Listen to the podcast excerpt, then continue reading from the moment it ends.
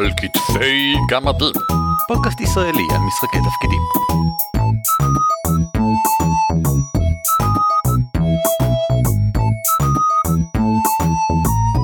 שלום וברוכים הבאים לפרק 118 של על כתפי גמדים, פודקאסט ישראלי שעוסק בתחביב משחקי התפקידים. שמי הוא ערן אבירם. נעים מאוד, שמי הוא אורי ליפשיץ.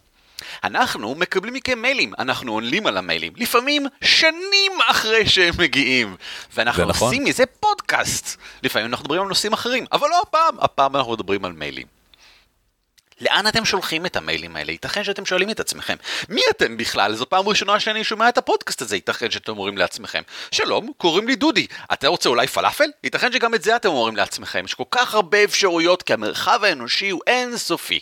אז ככה, התשובות לפי הסדר הן גמדים את roleplay.co.il, dwarves.org.il, ולא, לא תודה, אני לא רוצה פלאפל.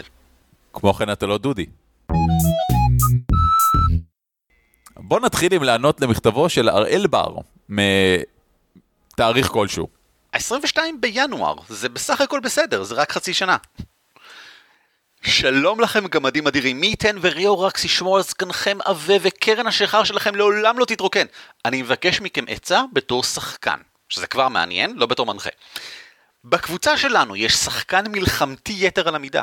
הוא מתעלם ממשחק התפקידים ומתייחס על המשחק רק כיאללה תפסיקו לבלבל את המוח, בואו נלחם כבר. אני אתן דוגמה לסגנון הדברים אליהם זה מוביל. הקבוצה נכנסת לחדר גדול, בפינה של החדר יש ענק, ולגמדים שמבינים דבר או שתיים בענקים, משהו בו נראה מוזר. הגמדים מגלגלים בדיקת חוכמה ומזהים שהעיניים שלו אדומות מבכי ושהוא בוכה ברגע זה. שתיים מהבנות בקבוצה מנסות להרגיע את הענק שמתכווץ עם פנינו בפחד בפינה, להסביר לו שאיננו מבקשים להרע לו. הסייר מתחיל לחפש עקבות בשאר החדר והנוכל מתחיל לחפש מלכודות. זה השלב בו השחקן עליו הנתלונן יורש נחיצים מתפוצצים בענק. אני יכול להביא עוד כמות גדולה של דוגמאות, אבל אני די בטוח שהבנתם על מה מתלונן מהדוגמה הבודדת הזאת. האם יש לכם הו גמדים אדירים עצות כלשהן לתת לי? יש לציין שהעצה, אז אל תשחקו איתו, לא יכולה להיות מיושמת כאן מכל מיני סיבות טכניות שלא אלאה אתכם בהן. זה נקודה מצוינת. בברכה, ברנד פטיש רועם גמד גבעות גאה. נון ב' ראיתי את כל 12 השעות של מרתון צריח הברקת, פלוס בערך חצי מפגישת האפס, מחכה למרתון הבא בקוצר רוח. אז דבר ראשון, כל הכבוד בחיות כפיים, ועכשיו האמת קצת בא לראות את זה שוב פעם בעצמי גם כן. אז אולי אני אשים את זה אחר כך ברקע. אתם שניכם מטורפים. זה actual play שאני נהנה לראות, מה לעשות? לגיטימי. הוא אומר, אם זה רלוונטי לאחת השאלות באיזושהי צורה, אנחנו משחקים בגרסה מותאמת של מהדורה 3.5 של מוד, בעולם הערכה מבוסס רומח הדרקון. אני לא חושב שזה רלוונטי. זה רלוונטי. כן? כן. קודם כל, אנחנו כבר דיברנו המון על תיאום ציפיות, על להבין מה כל אחד רוצה, מה כל אחד נהנה ממנו, כדי לוודא שנהנה ביחד. עכשיו, מוד 3.5, מוד 3.5, זה שיטה שיש הרבה דברים שאפשר לעשות איתה, אחד מהם זה קרב. הדבר המרכזי ביניהם זה קרב. אם אתם משחקים מהדורה 3.5, ומישהו ממוקד סטטיסטיקות וקרבות, זה לגיטימי לחלוטין. כן. בגלל זה זה קצת רלוונטי. בשורה התחתונה, אם כולכם רוצים לשחק משחק דמות עמוק, ולהבין דברים יותר לעומק, ולא להיכנס לקרבות נטו כל הזמן, לא לעשות Dungeon Call קלאסי, אז כל השחקנים צריכים להיות בעניין הזה. עכשיו, יש המון דרכים לגשת לפתרון סכסוך כזה. אפשר באוף פליי, לשבת עם הבן אדם, להגיד, תשמע, עכשיו, לא להאשים אותו בכלום, הוא לא עשה, וחשוב לי נורא להדגיש את זה, השחקן הזה, הקרברבן, לא עשה שום דבר רע. או, מצוין, סליחה, ממש מצא חן בעיניי. אני אחזור על זה, הקרברבן הזה לא עשה שום דבר רע, הוא משחק את המשחק בדרך שבה הוא נהנה ממנו. כן. ככה צריך לשחק איך שאתם נהנים. אפשר להיפגש בחוץ למשחק, נניח 10 דקות לפני הסשן, ולהגיד לו, תשמע, אני, שם שלך כשחקן מהקבוצה, לא, פחות נהנה מזה שאתה לא נותן לי מרחב לעשות משחק דמות. ואז הוא יכול להגיד, אני מצטער, לא ידעתי, בוא אני אתן לך את 5 דקות שלך לדבר עם הענק, ואז אני אראה בו. או לחילופין, לעשות זה אינפליי, שזה דרך גם מעניינת, שהדמות שלך תבוא ותגיד, תשמע, קרברבן עלוב, אני יודע שאתה לוחם, אני יודע שכל השכת שלך נמצא בידית של החרב שלך, ניצב, לא ידית, אלוהים אדירים, מה קרה לי? בניצב של החרב שלך, אבל אני לא מוכן שתכניס את כל הקבוצה הזאת לצרות כל הזמן, בגלל הלהט שלך להילחם. אתה מבין את זה? אני לא חושב שאני ממליץ את הגישה השנייה, כי נראה לי שהשחקן הזה לא באמת מעוניין לגלם דמות, אז אם משחקים איתו באינפליי, הוא ייקח את זה אישית, הוא לא יעשה שום הבדל בינו לבין הדמות שלו. אז אני לא חושב שהשחקן הזה יפנים שמדובר כאן בדיון פנים עולם. יכול להיות שכן, יכול להיות שלא, אני לא מכיר אותו, אני לא יכול להגיד. נכון. אבל זה בגדול שני דרכים שהייתי ממליץ להתקדם עם זה. בכל מקרה, הדבר הכי חשוב לדעתי, זה להציף את הבעיה. מסכים. להבהיר לבן אדם, תשמע, אתה אחלה, מת עליך, חולה לך על הטוסיק, אני אצא איתך לצוד ארנבים ברגע, אבל אני לא נהנה לשחק איתך, וחבל לי. אז בוא נמצא דרך ששנינו יכולים ליהנות. ואם הוא לא מוכן לעשות את המאמץ הזה, כדי שגם אתם תהנו, אז אל תשחקו איתו, צר לי. לא משנה הסיבות הטכניות. אם יש קבוצה של 5 אנשים בחדר, ואחד מהאנשים גורם לזה ש4 אנשים האחרים לא ייהנו, אתם לא תהנו. אתם יכולים לשחק בבחינת, אוקיי, 5 התאספנו פה היום כדי שירוחם ייהנה. בוא ירוחם, תעשה את הקטע שלך ואנחנו נסבול. זה משהו שקשה לתחזק לאורך זמן. יש לי שתי הרחבות, אני חושב, למה שאתה אמרת. דבר ראשון, אני חושב שכדאי לערב בזה גם את המנחה. זאת אומרת, אני חושב שזו שיחה שכדאי שהמנחה יהיה מעורב בה, בגלל שמהרגע שאמרנו, אוקיי, בואו, יש כאן בעיה, ובואו נמצא פתרונות, אני חושב שכדאי שכל החבורה, אתה יודע מה אני מרחיב, כל החבורה, לא רק המנחה, יהיו ערים לזה כדי שכל החבורה יוכלו להציע פתרונות וכן הלאה. מבחינת המנחה, אני חושב שיש כאן פתרון אפשרי, לתת לו משהו לעשות. הבחור הזה תמיד מחפש משהו ילחם בו, אז מנחה, אני מציע שתנסה תמיד לתת לו משהו ילחם בו. אולי בזמן שהענק הזה בוחר בפינה, הם גם מותקפים על ידי, לא יודע מה, 30 מחבורי ענק. 30 מחבורי ענק שהם עמדו להתנפל על הענק הזה ולחרסם אותו ולנצל את העובדה שהוא חלש, ומחבורים רעבים ומוטרפים. הבחור הזה יכול להילחם בהם, בזמן שהאחרים יכולים להתעמת עם הענק. וזה משהו שאפשר תיאורטית לעשות בהרבה מהמקרים בהם יש איזושהי סצנה שנדרש בה משהו מעבר לפעילות פיזית, אפשר לשלב בה גם פעילות פיזית. למשל, שיחה עם הברון באמצע הזה, אולי אתה יכול להגיד לשחקן הזה, אתה מבחין בכך שבחלק העליון של החדר, בקומה השנייה, יש משהו נוצץ, זה נראה כמו חץ מקשת או משהו כזה, אפילו אם אין ניסיון התנגשות על הנסיך הזה, והחבר'ה למטה מדברים על הנסיך והכל סבבה, בשביל הבחור הזה, זה עשוי להיות מספיק, גלגל הבחנה, גלגל טיפוס כדי לעלות על העמוד למעלה, כשאתה מגיע למעלה, גלגל חיפוש כדי לראות אותו, אתה מוצא איזשהו משהו, מישהו רץ משם, אתה רודף אחריו, מסתבר שזה רק איזה ילד שפשוט התגנב, אתה עוזב אותו לנפשו ושום דבר לא מעניין, זה לא משנה, מבחינתו הייתה כאן פעילות, הוא גלגל מלא, הוא עשה מלא, כל הזמן הזה הם דיברו עם הנסיך, כן? כל הזמן הזה שאר הקבוצה עשתה בינתיים דיון עם הנסיך, כשאתה מדי פעם חוזר אליו ככה, סוג של בתור כזה, כן, מה אתה עושה, מה אתה עושה, על מה אתם מדברים, כן, הוא עונה לכם ככה, הוא עולה ככה, ותורך, מה אתה עושה? כן, אתה עולה למעלה, מטפס, גלגל טיפוס וכן הלאה, אל תשכח שבגלל החשיכה אתה לא רואה,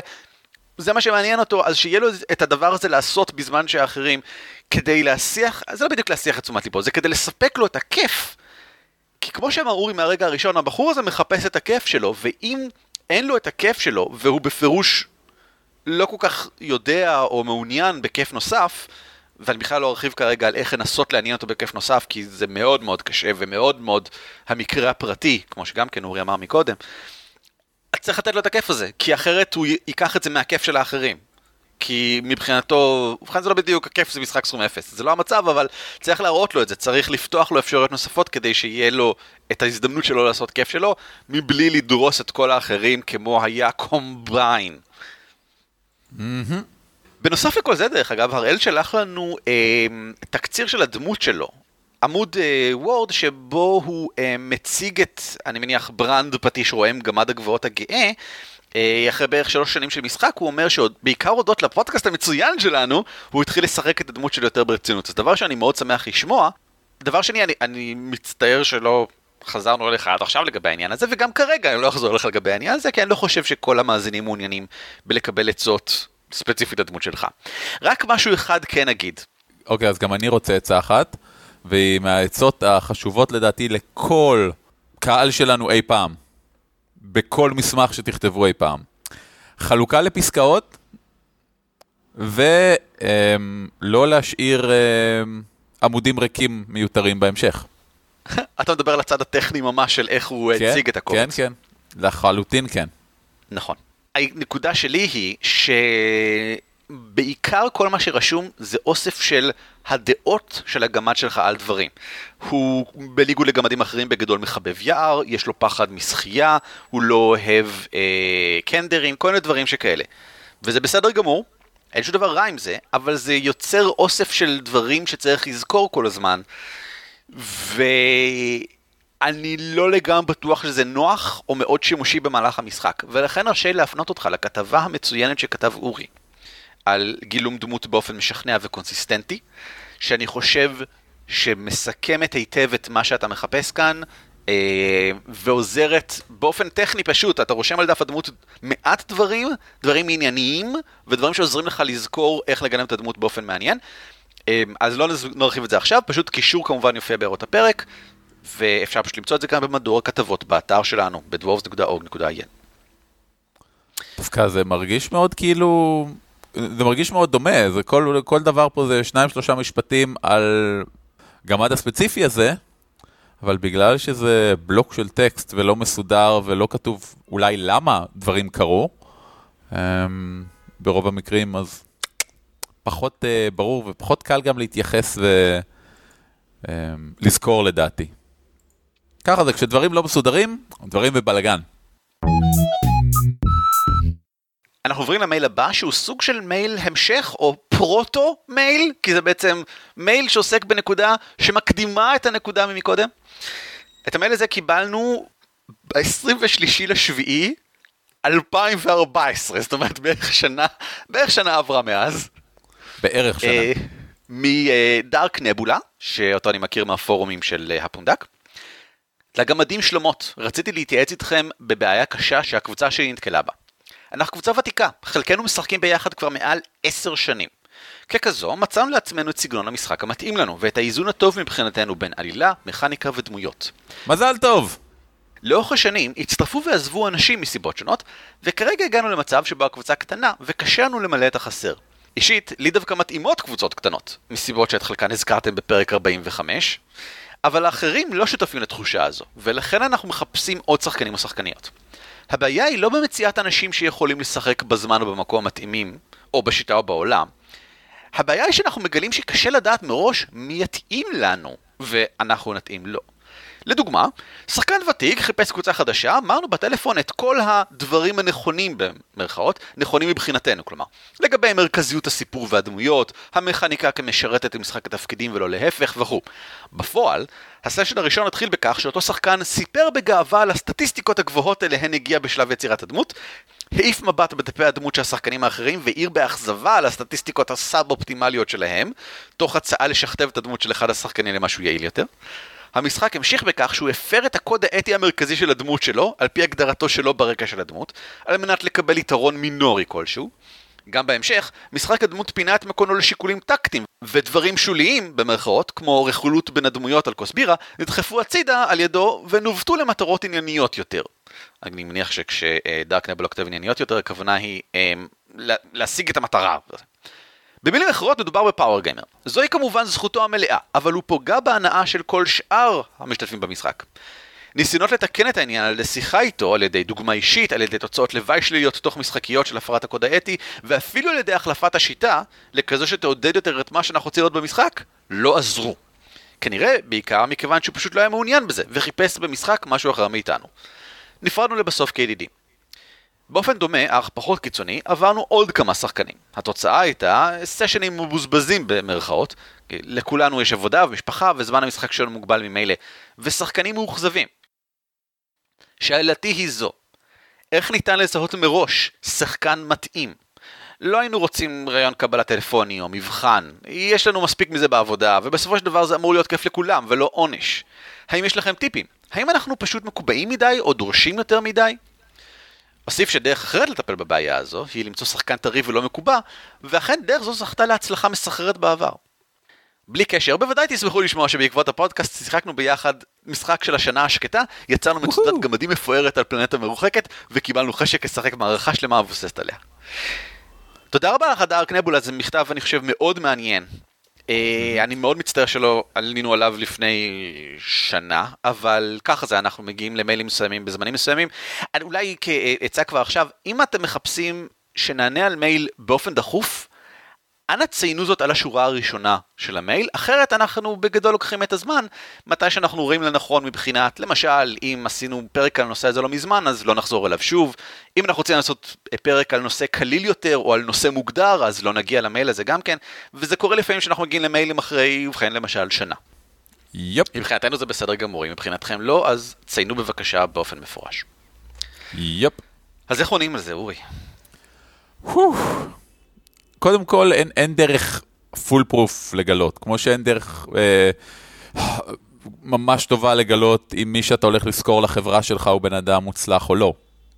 יכול להסתמך על דברים קטנים. אני חסיד מאוד גדול של מפגשי ניסיון, אבל ברור לי שזה צורך זמן ומאמץ וקשה. אבל בואו באמת נלמד מעולם הקיים. קודם כל, אם מישהו רוצה לבוא לשחק איתכם, אפשר לבקש המלצות, ולבקש המלצות אני לא מתכוון, תן לי 3 אנשים שזה. אפשר אבל כן לשאול אם יש לכם חברים משותפים, אם הוא שיחק עם אחד מהם, ולשאול מישהו אחר מה דעתו עליו. זה נשמע לי כמו אחלה דרך, אני פתאום חושב שעשיתי את זה רק פעם אחת בחיים שלי, אבל למה לא בעצם? זו דרך מצוינת. המוניטין בקרב שחקני התפקידים הוא אחד הכלים השימושים. מאחר ואנחנו בגדול עוסקים באופן לא פורמלי. כל ההתנהלות שלנו בדרך כלל היא לא פורמלית. זאת אומרת, חברים, חברותיות, יש מלא מקום לרגש. אנשים, אם אתה לא מקבל אותם לקבוצה, הם יכולים להרגיש נלבים, כל הדברים שכאלה.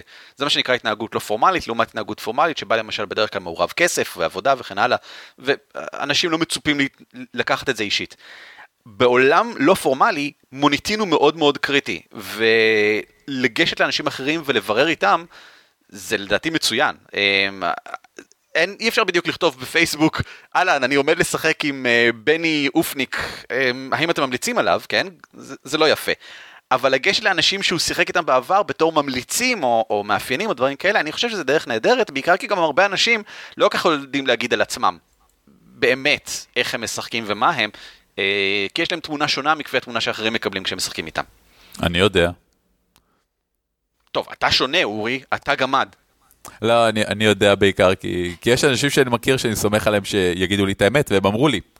זה היה שונה ממה שחשבתי על עצמי, אבל אני טרחתי לעשות את המאמץ, שאני ממליץ לכולם אגב, לנהל שיחה כנה עם אנשים ששיחקתם איתם בעבר, רצוי מלפני שנה, שנתיים, ככה שכבר לא יכולים להיות משקעים להמשך המערכה, ולשמוע מהם את דעתם.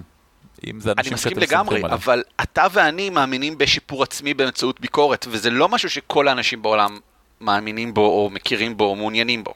נכון, בגלל זה אנחנו מפיצים את הבשורה הזאת. בסדר גמור.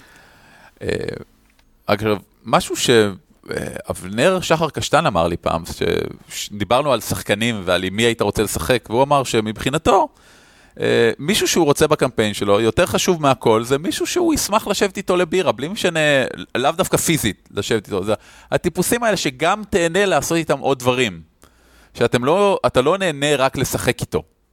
ולדעתי יש פה הרבה חוכמה, כי בסופו של דבר, אם אתה בקבוצה של אנשים טובים שרוצים ליהנות ולעזור אחד לשני, כל בעיה ניתנת לפתרון. ואם אתה עם אנשים שרוצים לשחק, אז הם רוצים לשחק בדרך שהם רוצים לשחק וזהו. הם לאו דווקא רוצים לשבת, לשפר, למצוא דרך שכולם ייהנו. אגב, דיברנו קודם על פייסבוק, זה מאוד פשוט לשאול מישהו עם מי הוא שיחק בעבר, לראות איזה חברים משותפים יש לכם בפייסבוק ולשאול. נראה לי לגיטימי. מסכים? עוד משהו נהדר, נניח אפשר לבקש מהבן אדם החדש לשלוח מראש את הדף דמות שלו, או יותר טוב, הרבה יותר טוב, דף עם הרקע והמטרות של הדמות שלו. עכשיו, גם אם הוא כותב דברים לא מאוד מוצלחים ביניכם, זה לא משנה, השאלה היא כמה הוא השקיע בזה, כמה מחשבה. שחקן שרוצה לשחק רק פאוור גיימינג, לאו דווקא יתרח לעשות עמוד של רקע לדמות שלו, או פסקה, או מטרות מוגדרות, או היסטוריה מעניינת לדמות. זה מסוג הדברים שלרוב יציינו מישהו שזה מעניין אותו.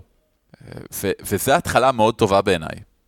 אני הפעם הראשונה שידעתי שאני בצרות, הייתה בגיל 23, שבא בחור חדש לשחק, לקמפיין שלנו, ואמרתי לו שיכין דמות, כי הוא שיחק פעם, איזה 10 שנים לפני זה, והוא בא עם 2 דמויות מוכנות, סטטיסטית, עם סטטיסטיקות לשתי דמויות, ו6 עמודים של סיפור החיים של אחד מהם. זה אחד מהשחקנים היותר טובים שהיה לי את העונג לשחק איתם אי פעם. כי זה מה שהיה חשוב לו, היה חשוב לו שיהיה דמות חיה עם עניין, עם זה.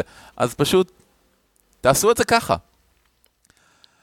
אני גם רוצה להגיד משהו קצת יותר כללי, לגבי העניין של השחקן הגיע והעיר באכזבה על הסטטיסטיקות הסאב-אופטימליות של דמויות של אנשים אחרים. כלל מספר 1, במשחקי תפקידים ובחיים. אל תהיו שמוקים. באמת. Don't be a dick. כן. Don't be a dick. שזה המוטו ש... איך קוראים לו עכשיו מרחיב? וויל וויטן מרחיב בעולם. כן. אתם באתם לקבוצת אנשים, לא משנה באיזה נסיבות, אתם עורכים. המינימום האנושי האפשרי, זה להיות מנומסים. אתה רואה דף דמות של מישהו, זה הדף דמות הגרוע ביותר שראיתם בחיים שלכם. זה לוחם -3 לכוח. הרגל שלו קטועה והוא גידם. דבר המנומס לעשות זה להגיד, זה בחירה מעניינת. חשבת אולי להעלות את הכוח שלך? כי אני נניח הייתי מעלה את הכוח כדי שיהיה לי יותר סיכוי לפגוע ויותר סיכוי לעשות נזק ויותר סיכוי לעשות דפקי שלי, אבל אם אתה משחק את זה אחרת אני אשמח לשמוע איך. זה ההבדל בין להיות שמוק לבין לא להיות שמוק. נון בית, זה גם בדרך כלל ההבדל בין שאנשים ירצו לשחק איתך או לא ירצו לשחק איתך. טאדם! הייתי גם רוצה לדבר רגע על מה שאמרתם שאתם החלפתם את השיטה כדי לעודד, זה נהדר בעיניי. כי שיטות, כמו שאמרנו קודם פעמים רבות וגם בתחילת הפרק על מבחיות דרקונים 3.5, שיטה נורא מכווינה לסוג מסוים של אינטראקציה ומשחק. ולשנות שיטת משחק כדי לשנות את אופי המשחק, זה דרך נהדרת לפעול. כל הכבוד לכם. ערן, תגיד להם כל הכבוד.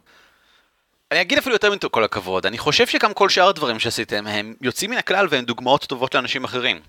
כמו שאמרתם, ניסיתם לתקן את העניין על ידי שיחה איתו, מעולה, כמו שאמרנו גם באופן הקודם, communication, להעלות את הדברים על פני השטח זה א' ב'.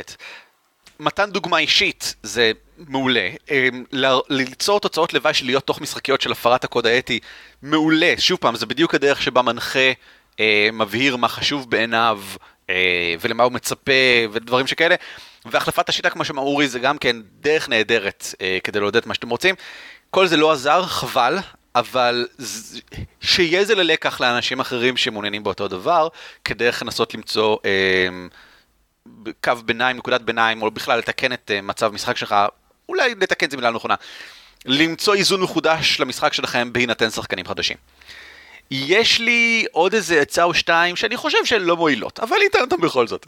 האחת, אנחנו חיים בעידן המודרני שבו אנשים מקליטים את המשחקים שלהם, מה שאומר שלא חייבים מוניטין של שחקנים אחרים, מה שאומר שלא חייבים לקבל בהכרח רושם ומוניטין משחקנים אחרים ששיחקו איתך, אפשר אולי אפילו פשוט לראות את המשחק שלך.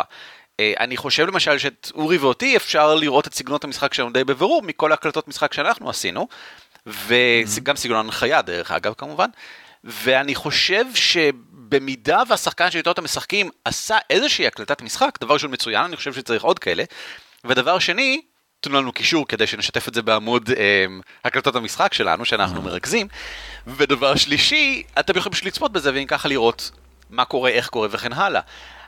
בתור מי שאישית מאמין שצריך להקליט יותר משחקים בכלל, אני למשל הייתי שמח אם היו יותר מקליטים משחקים בכנסים, ואז היה לנו מאגר הולך וגדל של שחקנים, מגוון רחב של שחקנים, כן? בגלל שבכנסים אנחנו רואים הרבה שחקנים באים ביחד מהרבה מקומות שונים, ואפשר אולי למצוא לפי שחקן באיזשהו מאגר את כל המשחקים שבהם הוא שיחק בכנס, ולראות את הסגנון שלו וללמוד לפי זה. הצעה, הצעה.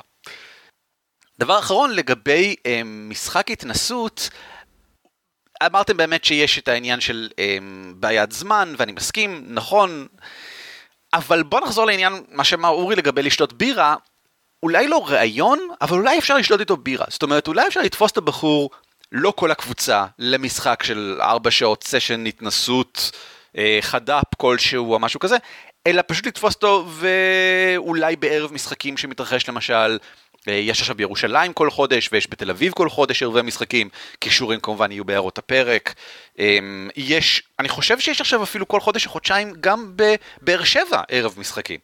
למה לא להביא אותו לאיזשהו ערב משחקים, ביחד עם מישהו מכם, מישהו מהחבורה, לא צריך את כולם, לשחק איתו משהו ולראות איך הוא, ולדבר איתו באופן כלי, ולראות אם זה אדם שבכלל נחמד ונוח להיות איתו, עד כמה הוא נוח, לשמוע ממנו על משחקים ששיחק, כשאנשים מספרים על משחקים שהם שיחקו, הם בדרך כלל מבלטים את הדברים שחשובים להם. אם כי שוב, חשוב מאוד לתקן כאן, יש כאן המון בייס, כשבייס הכוונה הטיה. כאשר מישהו מספר על המשחק המעולה שהיה לו עם הגמד הברברי הנהדר בג'ונגלים, ואיך הוא הביא סטטורלים וכן הלאה, ואיזה כיף היה כשהם הצילו את הנסיכה, הוא מבליט את כל הדברים הכיפים בעלילה, אבל הוא שוכח, הוא באמת שוכח, לציין את העובדה, שהיה לו הכי חשוב בעולם שכל זה יהיה נכון מכנית, ושהוא פאוור גיימר מטורף, ושזה כל מה שעניין אותו בעצם. הוא נהנה מאוד מהעלילה, אבל הוא בתכלס מאוד פאוור גיימר, הוא פשוט לא מציין את זה. לכן חשוב לעשות מיני ראיון בכל זאת, לשאול אותו על הדברים האלה. לא באופן מתוחכם עדין בלי שישים לב, אלא באופן הישיר ביותר. לא אמרת שום דבר לגבי מכניקה. מה אתה עם מכניקה? אכפת לך מזה? לנו למשל אכפת במידה כזאת וכזאתי.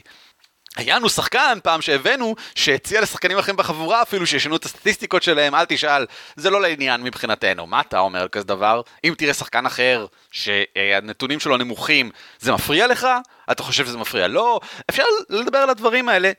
שוב, בתכלס, תוך כדי משחק לוח או תפקידים אחר כלשהו בזמן אותו ערב משחקים או משהו כזה. ואני חושב שזה נחמד, זה לא דורש הרבה מאוד מאמץ, זה כן נותן הזדמנות להכיר את הבחור. זהו. כן, לגמרי, אני מרגיש שענינו תשובות לשאלות שנשאלו, ושהתשובות שלנו עסקו בנושאים ששאלו אותנו עליהם. אורי, חזק אתה חזק, אז נעבור לחדשות ועדכונים? חדשות ועדכונים! מה יש לך לחדש לי, אורי? יש לי חדשה ויש לי עדכונה, אבל הם לא בשבילך. אתה לא תקבל אותם, לעולם. מה? באמת? אתה באמת לא נותן לי אותם?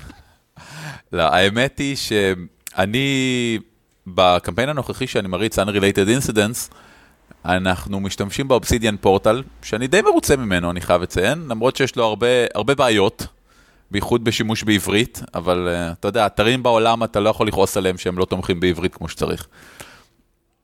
אבל מה שבאמת מגניב לי שם זה שהוא מחייב אותי לעשות באמת כל סשן וסשן סיכום ולהעלות, ואני ממש מרוצה מהעניין הזה אני מרגיש שזה הקמפיין הראשון שבו באמת יש לי תיעוד של כל מה שמתרחש, וזה עושה לי המון כיף. מי כותב את התיעוד הזה? אתה?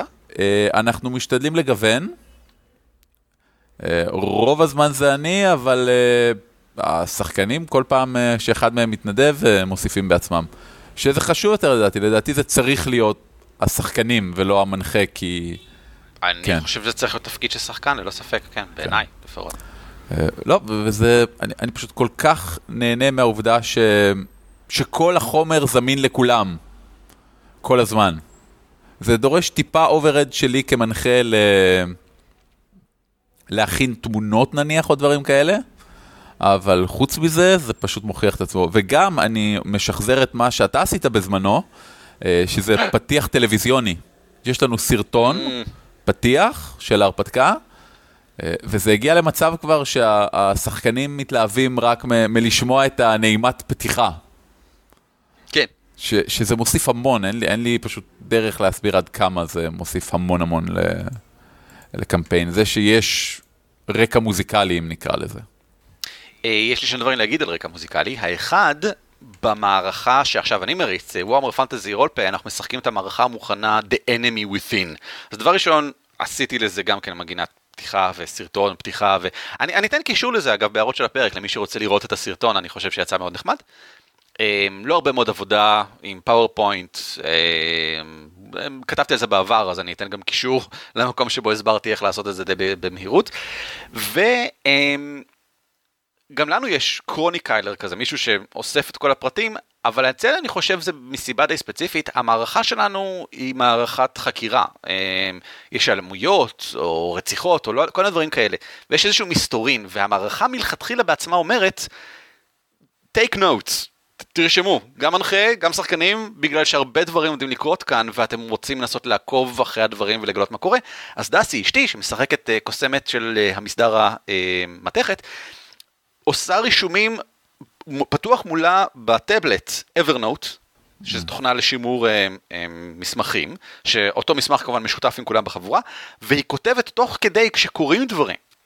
ואז מסדרת את זה גם אחר כך, ובעצם מעקב המערכה שלנו הוא לא בדיוק מעקב של הדברים שעשינו, אם כי יש כמובן גם את זה בנקודות, אלא בעיקר של הדברים שגילינו, זה מספיק טוב מבחינתי כמובן, וזה גם משאב מצוין מבחינתי כמנחה, כדי לראות מה דעתם של השחקנים, מה הם יודעים ומה הם חושבים שנכון בכל שלב למשל. אז זה ממש נחמד. כן. והדבר השני שיש לי להגיד על מגינות רקע, זה... אתה רוצה לדבר על טייבלטופ אודיו? בדיוק! טייבלטופ אודיו זה ambience and music for tabletop role-playing games. זאת אומרת, מנגינות רקע של, אני חושב, 10 דקות כל אחת, עם לופ, יכולות להיות בלופ מצוין, של ambience, של אווירה, של שמים את זה ברקע, ופשוט נותנים לזה לזרום. וזה נראה לי ממש מגניב. אני עוד לא ניסיתי, אבל אני כמעט בטוח אומר לנסות את זה. וזהו. עכשיו, מהמקום שבו למדתי על טייבלטופ אודיו, כמובן, זה פשוט tabletop.audio.com, אבל יש גם קישור בהערות הפרק. זה מהרשימה של פרסי האני, שהוכרזו ממש השבוע. האני הוא אתר למשחקי תפקידים בכלל, בגדול עם דגש של מבוכים ודרקונים, אבל זה לא לגמרי נכון, ופרסי האני הם הפרסים שהאתר הזה נותן, בעיקר בחירת קהל, לאוסף רחב מאוד של קטגוריות. מאוד מאוד רחב. בשורפים משחקים, הפודקאסט של... אביב מנוח ויהודה חלפון ואיתמר ראוך, הם דיברו על זה קצת, על כמה קטגוריות יש שם, והם הרחיבו גם כן בכלל על כמה דברים מעניינים, למשל, שהחברות קטנות זוכות להמון חשיפה בזכות האני. יהודה בכלל אוהב את אחת החברות שהן במיוחד, והיא קיבלה מלא מועמדיות באני. לי יש כל מיני תלונות וטרוניות, אני חושב, מה שאומרים שזה קצת כמו האוסקר של משחקי התפקידים, ביחד עם האוריג'ין, שני אלה הם הפרסים הגדולים של משחקי התפקידים, אבל אני חושב ששניהם מאוד מוטים, והם לא בדיוק נותנים תמונה מלאה על העולם הזה, אז בעצם כמו האוסקר גם כן. אז אני לא מתרשם נורא ממשהו שהוא מועמד לאני או זוכה באני, אבל זו הסתכלות מעניינת, בין היתר בגלל שאתה, כדאי להציץ שם לפחות כדי לראות מה לדעת אנשים זה מעניין וטוב, למשל ככה למדנו על טייבלטופ אודיו, לא ידעתי שזה קיים עד שלא הסתכלתי ברשימה של האני, ויש שם עוד כל מיני דברים שאולי כדאי לראות, החל מהרחבות מעניינות לדברים, וכלה בשיטות חדשות שאולי בכלל לא שמעתם עליהן. אני דווקא אוהב את האני מסיבות אחרות לגמרי, אני חושב שהמפתח להסתדר עם האני זה לדעת למה לצפות, גם סרט שזכה באוסקר, הוא לאו דווקא סרט טוב. יכול להיות שהוא זכה באוסקר על פרטים טכניים, על עריכה, יכול להיות שהוא זכה בפרס טכני על CGI, לא הופך אותו לסדר טוב, כנ"ל האני. זה רק אומר שיש אספקט אחד כלשהו במשחק הזה, שהוא מאוד מאוד מעניין או מאוד מאוד מוצלח. וחשוב לזכור את זה. זה לא, הוא זכה באני, הוא מדהים. אני מאוד אוהב את האני, כי הוא מאפשר לי באמת להיחשף לדברים חדשים, אחד מהמרכזיים בהם, או לתת פרסום לדברים באמת מוצלחים שלהם דרך. הדבר שאני הכי התרשמתי ממנו בעני זה השיטת משחק החינמית שנעשתה על ידי אוהדים, המראה של פייט למס אפקט. שזה משהו זה ממש מוזר שזה מוצג שם כפרודקט, כי זה חינמי, אני לא כך, זה גם לא חוקי, אני מתאר לעצמי, זה בוודאי לא עשוי ביחד עם רשות מביואר. זה עם רשות מביואר? עם רשות? עם רשות, אבל זה לא, כל זמן שזה חינמי, אם אני זוכר, או לפחות, אני מעודכן לי לפני 3.5 שנה בערך, אז היה להם כאילו את ברכת החבר'ה. איזה יופי. כל זמן שזה חינמי, ומבחינת איכות מוצר, זה עומד לצד הטובים שבהם. זה הדהים אותי לראות את רמת ההפקה של זה. תכנסו, תורידו, זה חינם, תכתבו Fate Mass Effect. בואו נראה אם זה הדבר הראשון בגוגל, כן, פשוט Fate Mass Effect. האיכות של הספר חוקים שם מדהימה. שלושה דברים ישראליים שכדאי שתכירו. האחד, התערוכה ממצא השב, אני חושב שכך הוגים את זה, אני לא גם בטוח, מציגה חפצי לרפים בקונטקסט אינפליי. אני חושב שזו התערוכה הראשונה שמתעסקת בלרפים. האוצרת היא הדר רייזמן, שהיא לרפרית ושחקנית תפקידיסטית. זה יהיה בבצלאל 7, אני חושב קוראים למקום הזה. אני לא מבין בזה שום דבר. בכל מקרה, זה ב9 ביולי. אז אוטוטו, וזה יחזיק במשך, אני לא בטוח, אבל אתם יודעים איך זה תערוכות, אי אפשר לבנות על כך שישארו שם לנצח, אז אם זה מעניין אתכם, תמהרו. קישורים כמובן בהערות של הפרק הזה. והערות בקישורים. בנוסף, אם כבר מדברים על דברים שהם כנראה בירושלים, כי אני די בטוח שאם זה בבצלאל, אז זה כנראה בירושלים. אז גריפון הוא בטוח בירושלים. ההרשמה נסגרת אוטוטו, אז עכשיו זה הזמן להירשם. כנס גריפון הוא כנס חד יומי שמתרחש בירושלים שמאופיין בשני דברים. האחד הוא מלא במשחקים ניסיוניים או בסך הכל טובים שאנשים כאילו באים ומריצים שם. יש כמה מנחים, אני לא כך אוהב להמליץ לפי מנחים, אבל יש למשל כמה חבר'ה שאני יכול די בקלות, טל שטרסר שמריץ Edge of the Empire והמשחקים של Star Wars מדי כנס פחות או יותר, הוא מבחינתי אבן חן נוצצת בשמי הזה, כי אני חושב שזו שיטה שכדאי להפיץ, ואני מאוד שמח למשל לראות אותו מריץ אותה בכל מקום. יש שם עוד כל מיני משחקים ניסויים מוזרים של כל מיני מיכאלים שמריצים ביחד, וזה נראה מאוד מעניין. מיכאל פבזנר שמאוד אוהב שיטות, ומיכאל גורודין שאוהב שיטות אבל אוהב גם כל מיני דברים ניסויים, עושים ביחד איזשהו משהו שקשה להגיד לי מה הוא יוצא, והאמת שאני, שוב פעם, הייתי שמח כי מישהו היה מקליט את זה, אני רוצה לראות את זה אחר כך, אני לא בארץ בכלל. ומאופיין גם בידי לארפ, שמתרחש במהלך הלילה. הכנס תמיד מסתיים בלארפ גדול. לא חייבים להשתתף בו, אבל אם לארפים זה הקטע שלכם, אז, ואתם בכל מקרה בירושלים, בגלל שיש את התערוכה, אז אתם יכולים גם לקפוץ לזה.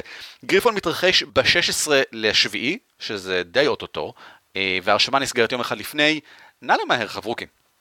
ודבר אחרון, והכי חשוב, הקומיקס הישראלי המפורסם על כתפי 4 שחקנים. מפרסם סוף סוף סטריפ שעוסק במשחקי תפקידים. לקחנו רק חצי שנה, אבל הנה הגענו לזה. אנחנו מתחילים באיזושהי סדרה קצרה של בארק סיפורי, יש שיגידו, שעוסק במשחקי תפקידים. אם מעניין אתכם התחביב הזה, אני הבנתי שהוא די מוצלח, אני מקווה שגם תהנו מהאופן שבו הדמויות שלנו מתעסקות בו. up2 4players.co.il/.com בשביל הגרסה האנגלית, והכל מופיע שם, תודה רבה לכם. זהו. אני נהנה מזה. זה מעניין, אני נהנה מזה גם. אתה נהנה מדברים אחרים. תודה. כל מיני אושיות פרסמו את הסטריפ שלנו, שפרסם אותו באנגלית. האתר הרשמי של, הפייסבוק הרשמי של Dungeon Call Classics, למשל, פרסם אותו. וואו, לא ראיתי את זה שם. כל הכבוד לכם. כן, כן. הטוויטר הרשמי של העידן ה-13, פרסם אותו. אתם הולכים לאיפשהו, רן, יום אחד תגיעו. בסדר גמור, תודה רבה לך, אורי, אתה יודע, היית איתי. תודה לכל החבר'ה ששלחו את המכתבים האלה, הם טובים, הם סבבה, ואתם מוזמנים לשלוח עוד לגמדים את roleplay.co.il. יש לנו המון המון המון נושאים לדבר עליהם, ועדיין אנחנו כל פעם בדילמה המטורפת הזאת אם לדבר עליהם או לענות למיילים, ואנחנו לרוב משתדלים לענות למיילים כי זה מה שחשוב לכם, ואנחנו רוצים שיהיה לכולנו משחקים יותר טובים. זה הכל. יאללה, בואו נלך לכתוב דפי דמות. להתראות! על כתפי גמדים משותף ברישיון שיתוף ייחוס זהה Creative Commons 3. המייל שלנו הוא gamadim@roleplay.co.il, והאתר שלנו bdwarves.org.il. ניתן למצוא אותנו גם בטוויטר, פייסבוק וגוגל פלוס.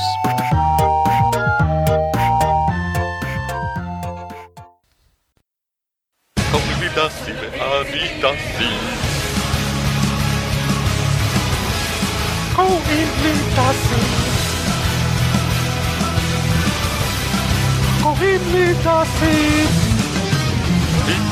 קוראים לי דסי והשם שלי הוא דסי. מי אני דסי, מה השם שלי זה דסי. אני דסי, מה השם שלי זה דסי. איך קוראים לי וכן זה דסי, מי אני דסי. החקרנה, סתרה וכסרות ותיכון, איך שקוראים לי תעשייה של שלי, זה תעשי לי, אני תעשי, תכרועים כי קוראים לי תעשי, ועל מי קטנה כמו תעשי, איך אני תעשי, אני תעשי, אין עוד כמוני יקר, אני תעשי, תעשי קטן תעשי, איזה קטנה אני תעשי, אני קטן תעשי, קטן תעשי, קטן תעשי, אני תעשי, אתם קונטסים, אתם קונטסים,